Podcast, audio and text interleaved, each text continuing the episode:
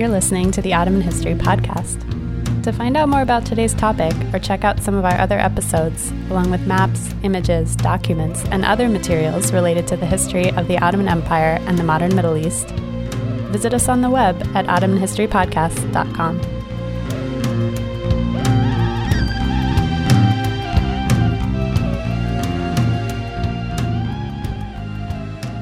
Hello, and welcome to another installment of the Ottoman History Podcast. I'm Chris Gratien. Today's guest is Dr. Keith Watenpaugh, an associate professor of human rights studies at UC Davis. Dr. Watenpaugh, thanks for coming back on the podcast. Thank you, Chris. Always a pleasure.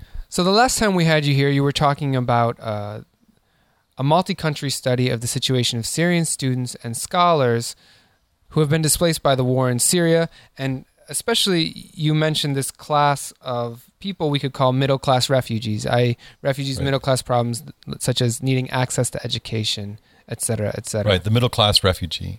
And uh, my formulation of the middle class refugee, which you know is, is shared by others in the humanitarian theory community, really derives from an idea I first proposed in my book Being Modern in the Middle East, which was that the old sort of Marxist notion that middle class is primarily a question of wealth, accumulation of wealth, um, doesn't really apply in the Middle East as much. That this is a region where uh, cultural capital, to borrow a term from another theorist, uh, where access to education, where uh, certain kinds of practices are critical in defining what is middle class. Um, a, a group between in, in the early in the late Ottoman period and the early interwar period was neither poor nor part of the old Ottoman Sunni ruling elite. And this is also a, a function of the fact that you know you had many very wealthy non-Muslims who, because of their they were they remained exterior to power, um, were sort of you know, hit a kind of ethno-religious glass ceiling that really kept them in sort of middle class status. So the idea of being middle class in the Middle East, uh, for in my work, revolved around being modern, about um, a series of practices and ideas and cultural norms and values and mores and forms of, of dress and display, even the kinds of names you chose for your children, that cumulatively defined one as being modern and being middle class. Indeed, your book, which was published in 2006, now it's not your, your most recent research project, it was actually an extension of your dissertation, was sort of uh, the latest development in that study of the notion of modernity. I and indeed, you, you, you say being modern, not looking at what modernity is, but rather what it means to be modern. Of course, in the Middle East, I remember, you know, this is a little behind the scenes information for our audience. I was an undergraduate at Le Moyne College in Syracuse, New York, uh, taking your class as my first uh, history elective. And you came into class one day and announced that you had finished your manuscript, which to me meant very little because I knew nothing about academia at the time. But now I realize what a moment that must have uh, been for you. And it was a, a book that generated a lot of interest among Ottoman and Middle East historians at I the time. Continue, I think it continues to do so. I really saw a profound gap in our understanding of both cultural and social history in broader Ottoman studies and uh, interwar middle interwar the interwar period. And you you were you you know you had this real focus um, in a previous generation of work on the elite. I mean, the most important book in the field of, for example, Syrian studies is the work by Philip Khoury, Yeah. uh, Syrian and the French Mandate, which is a really marvelous book. It's a beautiful narrative, but it's primarily its primary focus is the sort of elite Ottoman and post-Ottoman Sunni Ayan class of Syria and its form of elite nationalism and engagement with French colonialism. Then there was this sort of uh, there was a yeah, the, the cultural turn completely skipped that generation, the subsequent Yeah. generation, right? And then there began to be some focus on sort of more popular history. Um, I think a kind of brief foray by some into subaltern studies. But the, the middle class continued to be left out. And it was left out for ideological reasons. Um, it was also left out because it seemed to be there was always this concern that the middle class was inauthentic, especially because of the perceived belief that it was that that non-Muslim minorities and non-Arabic speaking minorities were overrepresented in the middle class. And indeed, much of my work focuses on Arab Christians, Armenians, and Jews who lived in these big Arab cities of the Eastern Mediterranean. Mm-hmm. And there's also an argument that the sectarian divides, for example, kind of undermine the uh, for class formation. Right. I mean, what's really important is that you know there is a certain sectarian nature to class formation, but in places like Aleppo, there was a tremendous amount of cross-sectarian solidarity between Muslim and non-Muslim members of the middle class in politics and in business. It didn't transfer, of course, into family life, but in or, or social gatherings. I mean, those were fairly segregated spaces. But in politics uh-huh. and the economy, places where you would expect it to take place, there was a great deal of cooperation, even what I call intersectarian comity, that was class based, that had less to do with other things. Now, in times of stress, that didn't sure. always occur, right? But um, but certainly in the formulation of some both opposition and collaboration with the French colonial um, presence. Uh, there was solidarity across sectarian lines, mm-hmm. uh, and also in the formation of things like the for you know these various sort of chambers of commerce and industry and banking sectors and all sorts of areas like that. There was cooperation and collaboration.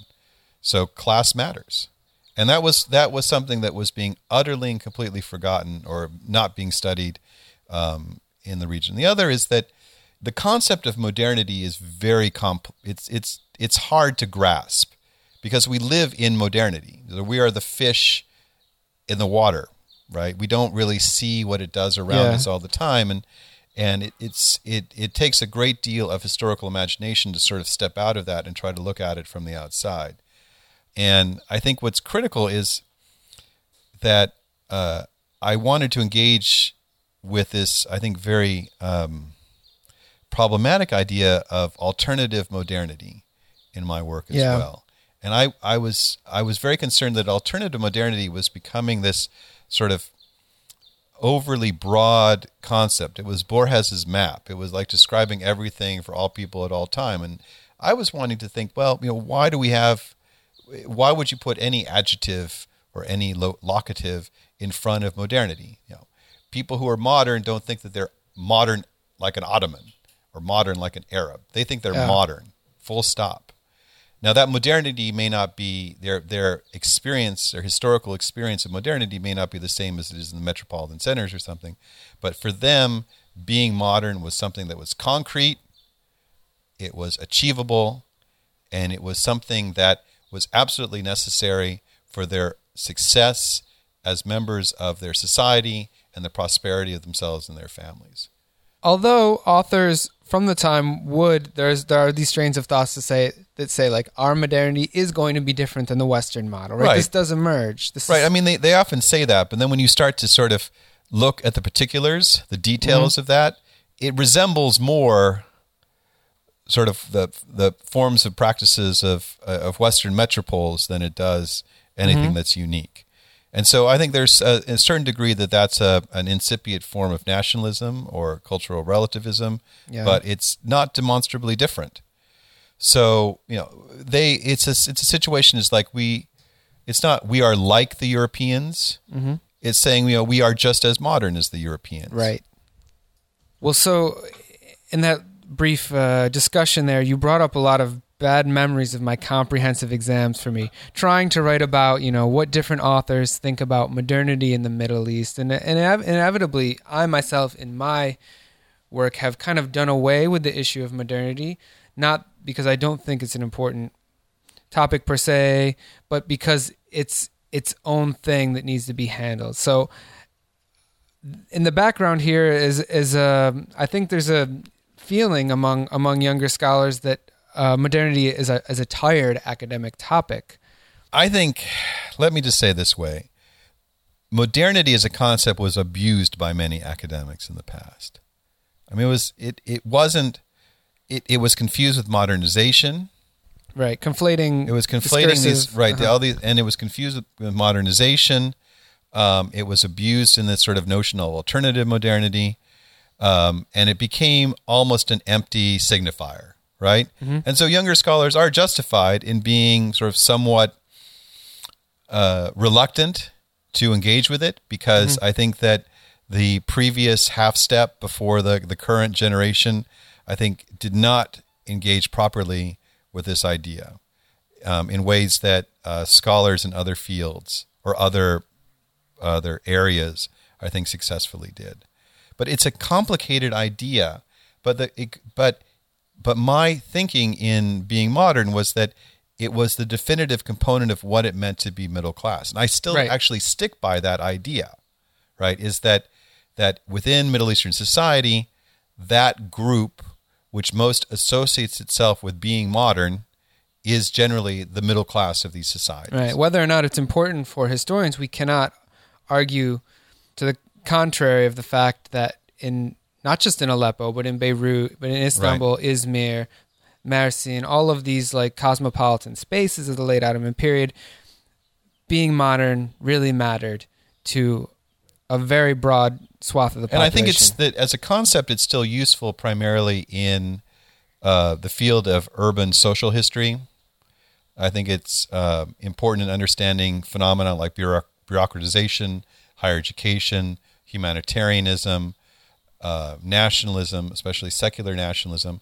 But you know, if you're studying other fields, it I don't know if it really has as much uh, valence, right? I mean, it's not as powerful, uh, but still, I think it it should be it should be a subtext of any of our under it, it's a way to better understand the relationship between non-western middle classes and the west in a way that transcends this idea that they're merely a collection of mimic men or they're compradors or they're inauthentic in fact the concept of being modern restores to the middle class a degree of agency which is often denied in in sort of hardcore Marxist scholarship or in you know Fanonian uh, approaches to understanding compradorialism and resistance to colonialism. Well, I think that's a nice way of situating this topic of the middle class and, and their ideas about modernity uh, within the broader historiography.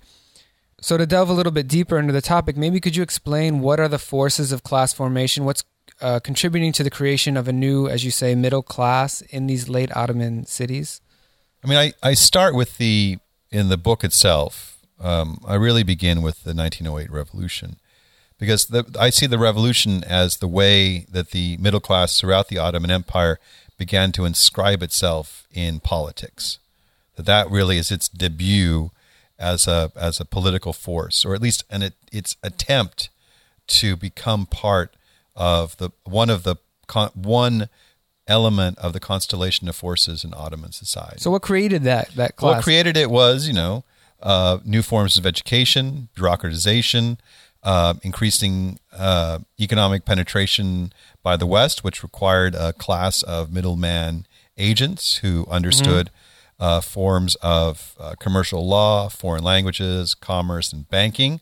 Uh, it also was a feature of the expansion of Western higher education opportunities, primarily at institutions like the Syrian Protestant College, but also institutions in Istanbul and in southeastern Anatolia. Um, it also emerged because of the uh, sort of broad stabilization and security of great Arab cities like Aleppo, Damascus, and Beirut, which you know even up until the middle part of the 19th century had been re- had been in fact insecure. Um, two generations of relative prosperity and security in those cities allowed for the emergence of the middle class. There was also transformations in communicative technology. yeah. Um, and also, there were um, more opportunities for young, primarily non Muslim members of this middle class to travel abroad for uh, educational opportunities in Western Europe. And there was the final component was the uh, emergence of uh, primarily of emigration to Western Europe and return migration. Uh, I mean, to Western Europe and North America, as documented by people like Akram Khater and Sarah Gualtieri, which also involved reverse migration um, and transfer Back from the Mahjar, back from the mean? Mahjar. Well- so all of these things contributed, but also, I mean, the Ottoman state began to understand that it needed to create a middle class, both a commercial and bureaucratic middle class, as part of its efforts at state centralization and modernization. Right. I mean, you mentioned all this contact with uh, would be Western uh, societies that that's part of this mix, but also indeed the the education ministry of Abdul Hamid II is stressing very much the same kind of uh, notions about about being modern. Right, and so you, I mean, in yeah, we we have to focus rightly, as people like Ben Fortna do, on these uh, um, Rushdiye schools and so on. Um, Which develop in conversation with the arrival of missionary right. schools. And so I think that that is really a profound element of it. And but you see a transformation. You can document it in newspapers, books, novels, right. poetry. There is this emerging sensibility and consciousness of being modern, of being in conversation with ideas uh, that that have their origins in the West, but are being um, domesticated, if you will, in the non-West. Mm-hmm. Um, and you know, uh, you know, my work in particular uh, has had crossover into other parts of the world. I, I, participated in a volume about non-Western middle classes that talk about Brazil and Southeast Asia and so on, where mm-hmm. I think very similar processes were taking place at roughly the same time. So this is a global phenomenon, and what's really I think unfortunate is our field, by and large, has failed to connect with the global phenomenon of the emergence of of the middle class in the 19th and early part of the 20th century. And I think that's been in the non-West, and I think that's been very problematic. Yeah, especially when you consider that middle class folks from late Ottoman Aleppo, a lot of them end up being middle class people in South America or in some Absolutely. completely different part right. of the world. So this middle class is is international. And I think that's and I think it's really still a rich field of study. I I'd always imagined that you know I, uh, when I when I was writing Being Modern that I was helping to create in conversation with colleagues a kind of way to study this kind of class formation in the great cities of the Eastern Mediterranean, and that you know there would be studies like it in Cairo or in Beirut or in Baghdad. And I've been kind of frustrated that that, that hasn't taken place. And I, I would really have been, but also there were other, I mean, you know, other transformations in the field. I mean, the book came out, was really formulated before 9 11, and it came out, it was written in the period after 9 11. I think that there were various other kinds of shifts that took place in, the, in our field that meant that this was no longer as, as crucial or important. But I'm wondering if we can maybe talk about, for example, how this comes to bear on the post-Ottoman period, right? We mentioned this, the, the emergence of this uh, ambiguously international Ottoman middle class, but then with the arrival of the French in Syria, you have a semi-colonial situation there. Indeed, people would call it colonial, but it's the mandate. So ostensibly, well, I mean, it, it's it's you know, I always call it ma- uh, colonialism and drag, right? So the well, uh, yeah, so but but the the French the French colonial authorities when they first come into Syria in many ways see that emerging middle class, especially that middle class that was francophone, as natural allies. And you know, they, there was tension, of course, uh, but the French really saw themselves as potentially being um, looking at that middle class and helping enable it as an emerging power within Syria. Right, and so they were they were committed to some extent to helping it prosper and thrive, especially for in its very narrow France's very narrow political interests in opposition to the elite, the Sunni elite of Syria, the Sunni nationalist elite yeah. of Syria, mm-hmm. uh, but also as natural analogs to their own middle class populations. I mean, when they saw them, they recognized themselves in that group, and that was their and and it wasn't necessarily vice versa. It wasn't mutual. Was it mutual? There was there was to some extent there was mutual, but there was also trepidation. I mean, these still were outsiders, um, and you know, it, but our contemporary dichotomous understanding of collaboration and resistance does mm-hmm. not necessarily apply in this situation. Sure.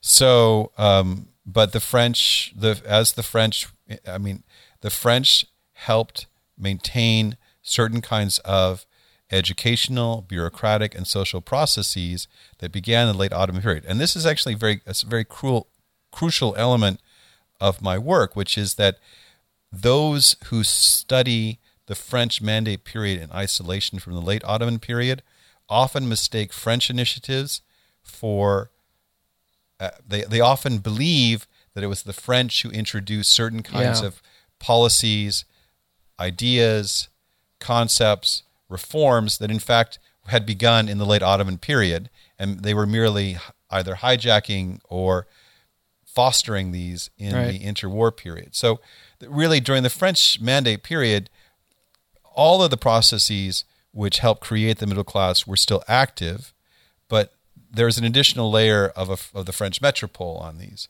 So, for example, in education, it meant that many more young Syrians, including young Syrians who would go on to found the, the Baath Party or something, got great scholarships to go study at the Sorbonne. Right, so that there was, you know, the the tools and techniques of middle class formation that had begun in the late Ottoman period were accelerated in the French period, um, but directed them more towards the the metropole and away from Istanbul. Um, and you know, there's interesting parallels. I mean, for example, in the in you know, in Turkey, this period is marked by the attempt by the Turkish state to create a, a national middle class. I mean, this is Yeah. you know really part of Turkish policy because you know the, the First World War had exterminated a large amount of the non-Muslim middle class that that had been part of late Ottoman prosperity, and so something had to take its place, and so government Turkish government policies in that period were focused on creating a middle class through And the- education, through economic, and so it's it. There's a, a similar process taking place in Iraq and in Egypt at the same time as well. But the idea of a state trying to create a middle class. They don't call it that. Yeah, but it's it's it must be tied to a notion of a modernization project, Right. right? Otherwise, it doesn't make sense Right. because they don't they don't call it oh you know we this is our middle class policy they call it education reform they call it uh, infrastructure development they call it all sorts of other things. But it really is in is providing the state providing the tools that help form the middle class to create the middle class as the state's primary support um, as its primary constituency as its kind of vanguard. Um, and yeah it's very useful to have the middle class on your side. But that's very different to a notion we sometimes sometimes say that the middle class can make a revolution, right? That there's such a there's thing no as, revolution without the middle class. or class there's no revolution without the middle class. There's a tension there, though, in those two concepts. One that the middle class would be the vanguard of a state, and the other that the middle class would be the I mean, you think about these. I mean, this is going a little far far afield, but you think about these so-called Arab Spring revolutions, right? Mm-hmm. I mean, there there was a middle class component to these, Sure. particularly on the ideological Right. level. and so you know, one wonders if you know you, you could sort of think back to 1908, Yeah. and you could think about you know the degree to which you know middle class civil servants and middle class liberal professionals and doctors and and others were participants in the rev- both in formulating the ideology of the revolution and then helping carry it out and then how many of that members of that middle class then were targeted in the counter-revolutionary and then in the ittihadist period as well Oh, so um, you know, middle classes are, you know, a state would like to keep the middle class on its side. A colonial power would like to keep the middle class on its side. If you lose their support, you risk revolution. So, or you risk some kind of upheaval, right? Uh, So I know your work deals a lot with the the press, Mhm. And the press is where these conversations about the role of the state, about you know the nature of modernity, where they all take place. Could you maybe situate uh, the middle class as represented in that press within that uh, dynamic between state Right. and these one other of the factors? one of the reasons, of course, I had to start my story of Aleppo with 1908 was that it became that the degree to which the press became a vehicle for mi- the middle class, without the, the the harsh censorship of the late Hamidian period, um, was really important. I mean, the, it, and I've always wondered. You know, I, I know that there was plenty of middle class activity before 1908. It's just that we don't have a lot of beyond some sort of secondhand references or novels and so on. We don't really have a good sense of it from the day to day yeah, sort of prosaic nature that we would really need to see using journalism. So, uh, the middle class used the press to explain themselves to themselves. They used the press to identify um, and sort of broadcast its membership, uh, and they used the press as a way to uh, create solidarity um, and also to express their concerns with with state authorities. Um, and the the journalism of the you know the 1908 to 1910 period in Aleppo was especially rich. I mean, there were three dozen newspapers emerged in that period, and every single major city in the Ottoman Empire experienced the same kind of thing. So there was this immense reservoir of of um, sort of interest and uh, aptitude towards uh, uh, journalism and a desire towards expression that really been pent up in the Hamidian period that comes out after 1908, which really tells us this really tells us that the middle class has in fact arrived in that moment. And then, you know, uh, newspaper consolidation and so on, you know, takes place. But still, you know, during the course of the interwar period, uh, newspapers in Aleppo in particular were still very vibrant and vital sources of debate and discussion and our knowledge of the period is really shaped by the journalistic experience. So, but here the issue of identity becomes a little bit relevant because you talked about this emergence of middle class press during the late Ottoman period. To the extent that I understand it, there's a lot of Ottoman identity going on there. We're Ottomans, etc., etc.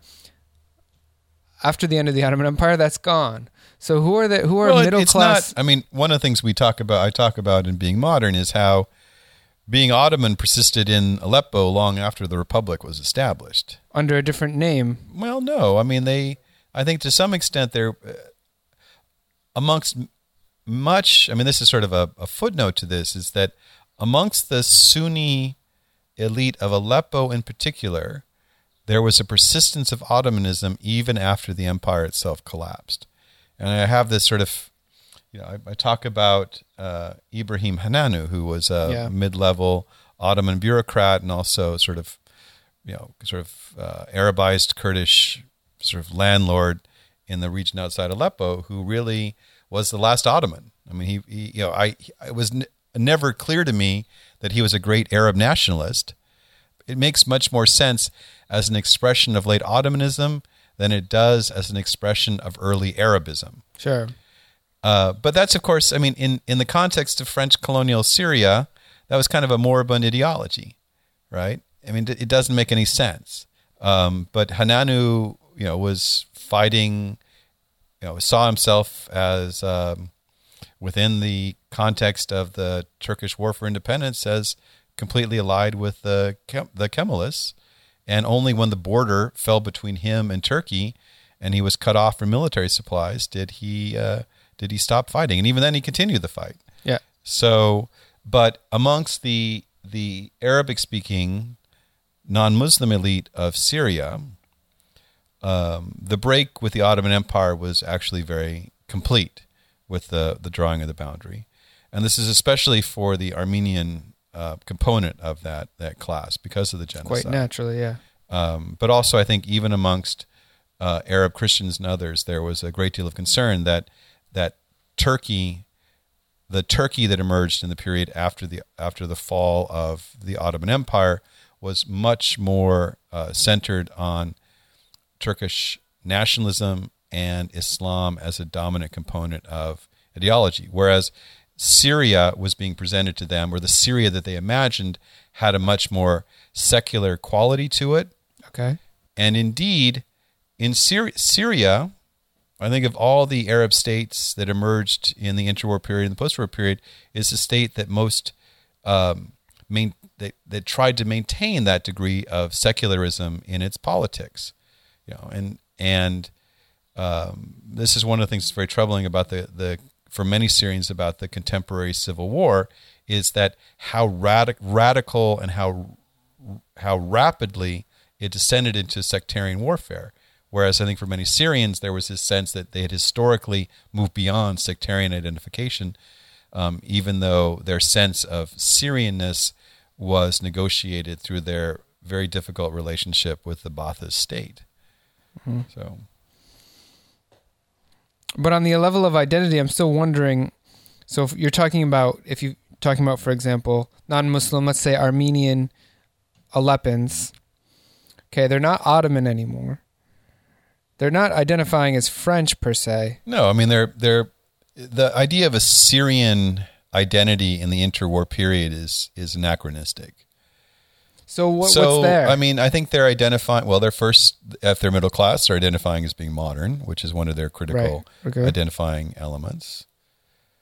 They're identifying with Aleppo, which is a very profound, for especially for Arab Christians and Arab Jews in Aleppo, a very profound sense of identification. Mm-hmm. Uh, but they, I think that the, especially in Aleppo, their relationship to commerce and to industry was very, very profound, and that they saw themselves as businessmen.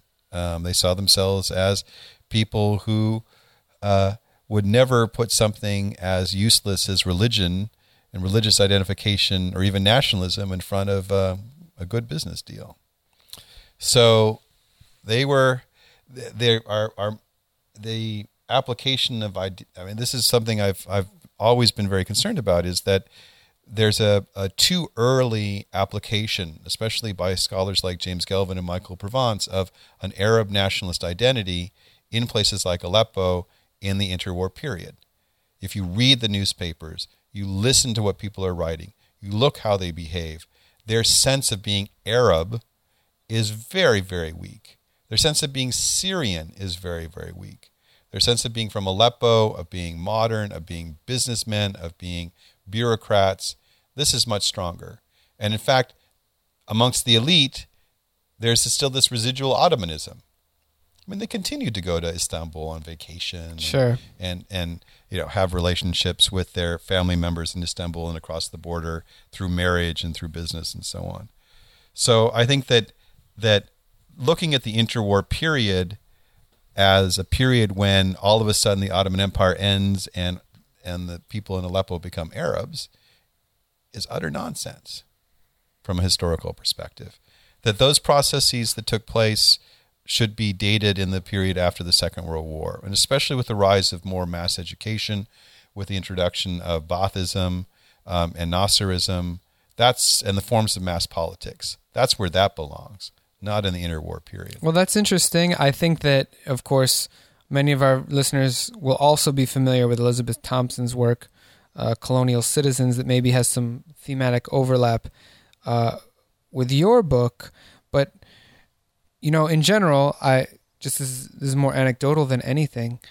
Uh, I know that a lot of people are working on the interwar period in the Middle East, in Syria, in Lebanon, you know, as we speak, we're talking in progress dissertations.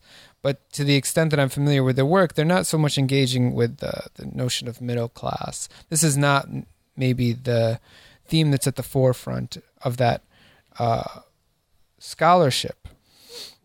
I'm very glad that there's this, this degree of interest in the interwar period. It's absolutely fascinating.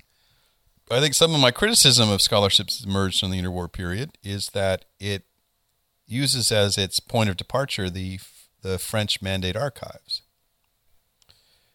and rather than rather than starting with the Arabic language or the Uh-huh. Ottoman experience, Mm-hmm. it sort of adopts the narrative structure imposed by the archive itself. And, you know, archives privilege certain kinds of speech and certain stories over other kinds of speech and other kinds of stories.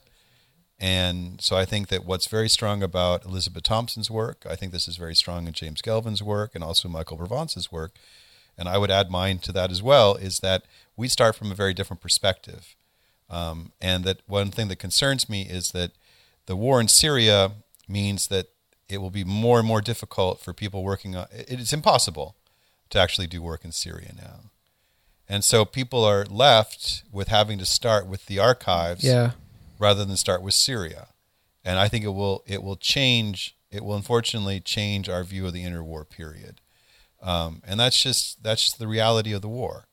Um, and there's not a lot we can do about that. I mean, the only thing we could conceivably do is try to share. Um, sort of, many of us have personal collections of newspapers and um, very rare books and so on that conceivably we could digitize them and share them online Yeah. or something like this, which I think would be a, a, necessary corrective to uh, to uh, uh, an over reliance on French archival sources for understanding Syria. Well, yeah, a lot of my colleagues complain that it's very hard to get at some of those Arabic sources. Although, for example, many of the newspapers you used are available in Istanbul.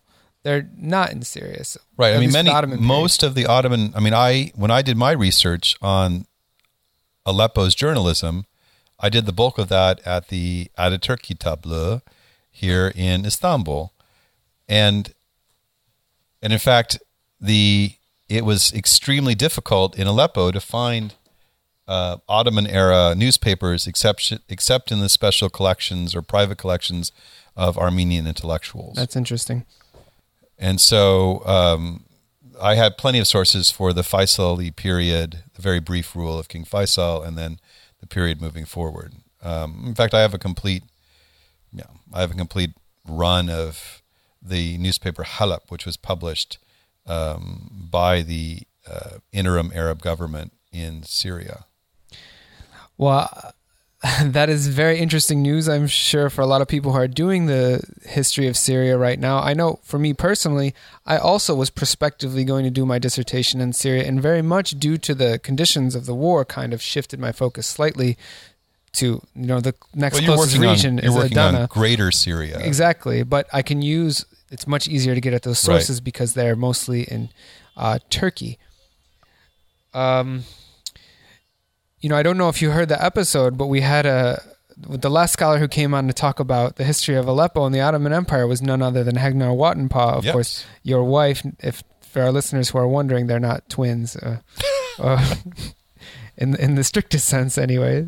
But uh, she also mentioned the notion of uh, forming some kind of, you know, pooling sources, making some sort of digital library. Right. She's very concerned with uh, trying to get a visual library of Syria put She's together. an architectural historian. Right, and um, you know, w- there's no evidence that the national libraries in Syria have been damaged. Um, private collections have been damaged, but it's also just a question of access. I mean, I, I, you know, I think about the the young scholar who has now just finished their exams, and he or she is ready to embark upon a research project. If they want to work on Syria, which it's just not going to happen in Syria. So they're not going to be able to spend time in Aleppo or Damascus using the resources there, but also sort of experiencing Yeah, absolutely. Syria, which is absolutely critical. It it troubles me when we work on the history of the Middle East more generally, where our, our starting point are European archives. Unless we're doing work on sort of colonialism writ large, but even then it's like the you, you produce work that sounds like the hand of one hand clapping. Right? It it's it's incomplete and it, it, and it continues the forms of marginalization and brutality that are inherent to colonialism itself by silencing the voices Yeah. of the of the victims and the the sort of those who lived under colonialism. So again, archives archives aren't neutral spaces.